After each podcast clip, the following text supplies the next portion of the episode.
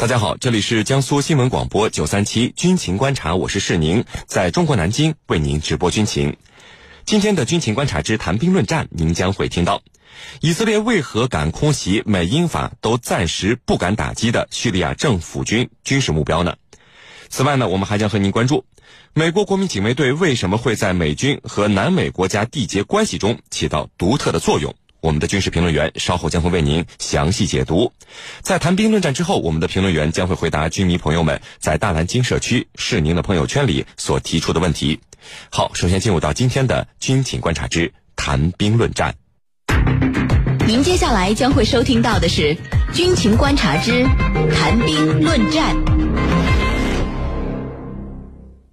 今天的军情观察之谈兵论战呢，我们邀请到的两位军事评论员分别是军事专家陈汉平教授和军事专家袁周副教授。两位呢，照例来和我们的军迷朋友们打一个招呼。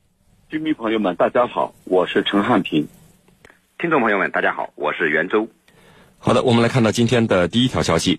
美国国防部长马蒂斯在刚刚结束了对南美的访问后，出席美国国民警卫队协会第一百四十次会议上指出呢，美国国民警卫队在缔结美军与南美盟友之间的关系方面起到了独特的作用。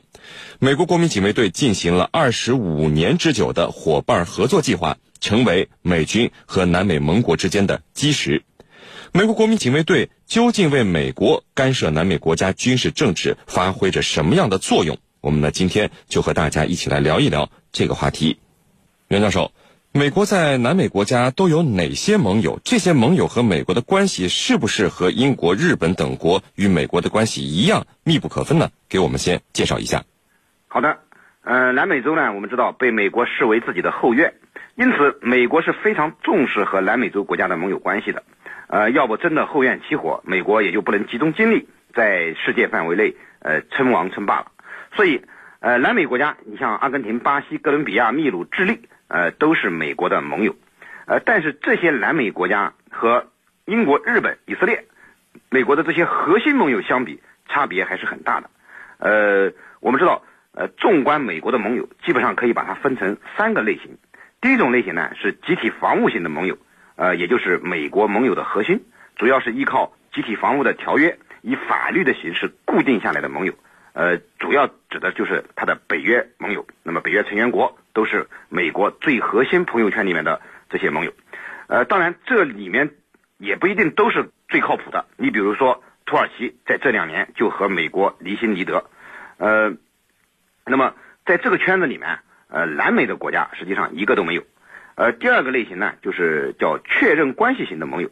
那么这类盟友呢，呃，要么和美国签有同盟条约，呃，或者是这个共同防御协定，那么或者是根据美国一九八七年颁布的这个斯恩修正案，那么美国赋予了这些国家呃非北约主要盟国待遇。你比如说日本、韩国、澳大利亚都属于此类国家。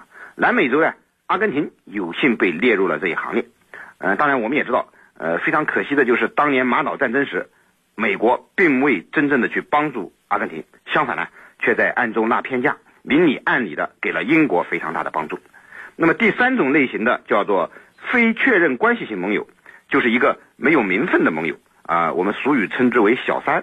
那么这些国家呢，呃，称为美国的盟友，主要是呃和美国有利益的纠葛，那么美国给予他们利益，那么他们就。充当美国的盟友，像印度、越南、新加坡，多数都属于这样的盟友。而南美洲的大多数国家，呃，都是美国的此类盟友。那么在需要的时候，呃，这个利用一下；那么不需要的时候呢，可能会就一脚踹开。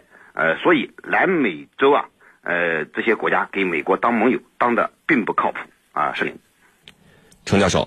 呃，美国国防部长在会议上啊是特别提到了美国国民警卫队对美军和南美盟友之间的关系方面起到独特的作用。其中一个非常重要的立足点就是运作了长达二十五年的伙伴合作计划。这个计划的执行者呢，就是美国国民警卫队。为什么这个美国国民警卫队会发挥这么独特的作用呢？而不是美国的其他军兵种来做这些事情呢？好的。这次呢，美国国防部长马蒂斯他是在路易斯安那州新奥尔良举行的美国国民警卫队协会第一百次会议上讲出的这番话。他说呢，我们国防部要聚焦于巩固联盟，发展新的伙伴关系。由于国民警卫队保持着军队的团队延续性，因此呢，特别适合展开各种各样的联合行动。那么在他看来，他是认为国民警卫队保持着军队的团体延续性。这句话我们怎么去理解？其实很好理解。如果是军队的话，因为军队有一句话叫“铁打的营盘流水的兵”，那个兵呢，他会退伍的。但是国民警卫队呢，却不。所以这里头，我们我们先要解释一下美国的国民警卫队啊，到有什么样的特殊？其实刚才袁老师也介绍了一些。那么，美国的预备役部队它分为国民警卫队和联邦后后备役部队这两个部分。而美国的国民警卫队呢，它的创建啊，可是说非常早的，早在一六三六年就创造了。后来呢，到一八二四年。正式改名为美国国民警卫队。那么，国民警卫队呢？它是美国武装力量整体的一个重要的组成部分，同时呢，它也是隶属于各州政府的地方武装部队。那么，问题就在这儿：国防部对国民警卫队只有指导权，而没有指挥权。那么，国民警卫队它由各州的政府来进行指挥，受州国民警卫队事务呃主管的副州长直接领导。主要任务根据国防部和州长的命令来维护国家和地方的安全，所以这里头我们看到了，这是一支地方部队，而恰恰呢，国民警卫队呢，它的这种团队的延续性，能够和处于美国的后院的一些国家展开呃国防力量展开合作，所以在这个二十五年之前，美国推出了一个叫国民警卫队。伙伴合合作计划，SPP，这是英文缩写。那么这个计划呢，它已经连续开展了二十五年。这个计划它主要是受美国国民警卫局来管理，以国防部和国务院的政策为指导。在整个这个计划当中啊，有二十四个它是南美地区的国家。那么二零一八年又增加了两个新的伙伴，一个就是巴西的。就是纽约国民警卫队和巴西的项目，还有一个呢是弗吉尼亚警卫队在卡塔尔的项目。那么从这里，我们军迷朋友们终于理解了，原来呢国民警卫队它是一支地方部队，以地方特色来和其他国家的安全力量展开合作。那么打一个不太恰当的比方，就比如说我们中国的江苏省和哪一个国家的某一个省结成这种。姊妹省份，那么两个地方展开各种各样的合作，而国民警卫队呢，它恰恰是一种拿国防部长的话来说，是团队的这个延伸性，它具有很多的便利，这个便利恰恰是军队所不具备的，因为军队这个兵员要更换，那么国卫警备队它本身就是一个预备役的部队，它不太可能像军队那样有这种复员这个制度，所以呢，它能够有这种延续性。能和其他国家展开各种各样的安全方面的合作。主持人，纵观天下军情，观察风云变幻。江苏新闻广播军情观察，八月十三日全新上线，重装归来。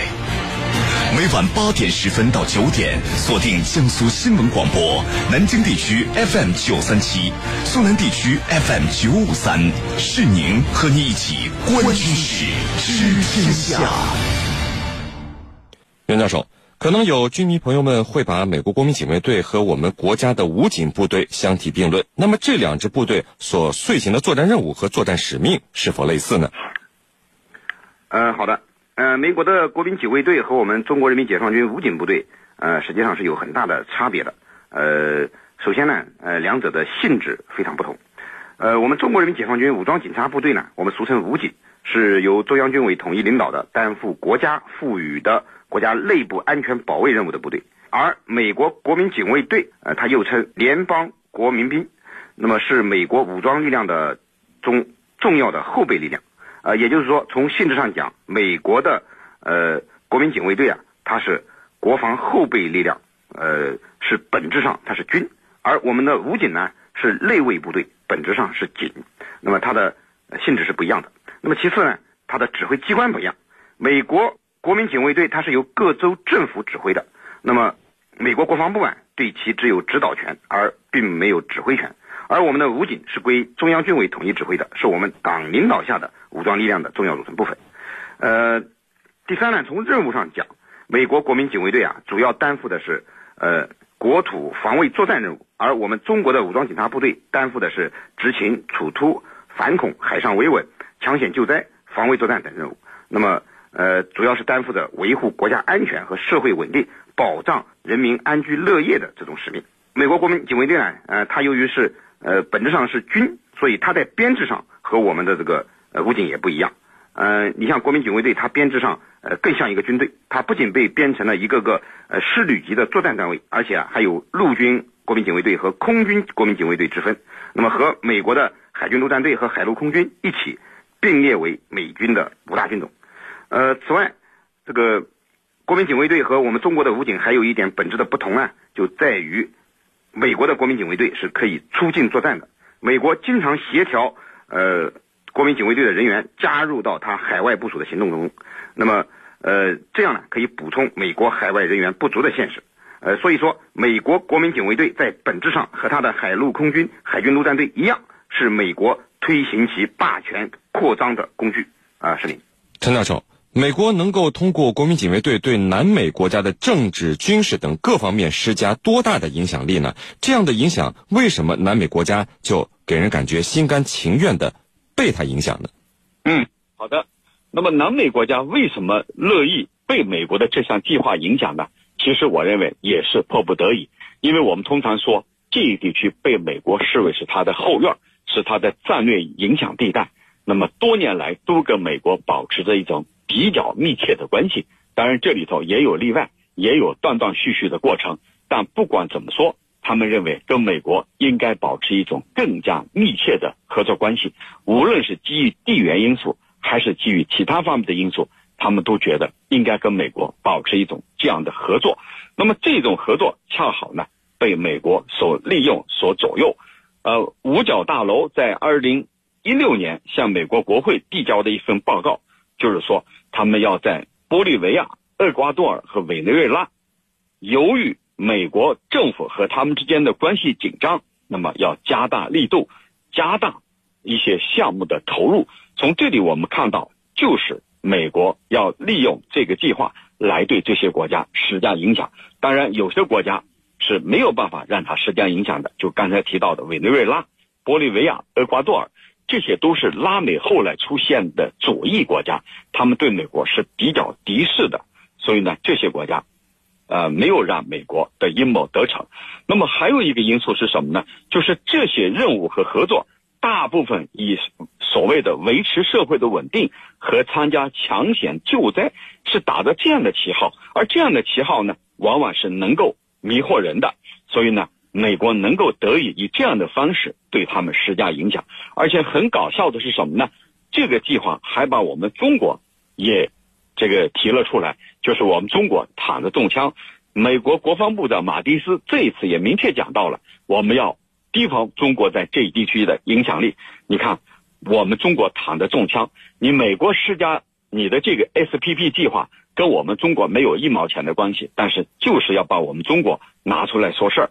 而且呢，说要这个挤压中国在这一地区的影响力，所以无论如何，美国的这个做法，它都是摆不到台面的，就是要利用资金来对这些国家展开影响，而这些国家呢，恰恰在资金上是比较匮乏的，同时呢，也鉴于美国在这一地区的强大的影响力，也不得不接受他们的这种计划。就像你所说的，甘愿被他们影响，这也是不得已的事情。主持人。好的，那各位不要走开，接下来呢是半点广告时间。在简短的半点广告之后，我们将和两位军事评论员一起来和大家聊到今天军情观察之谈兵论战的另一个话题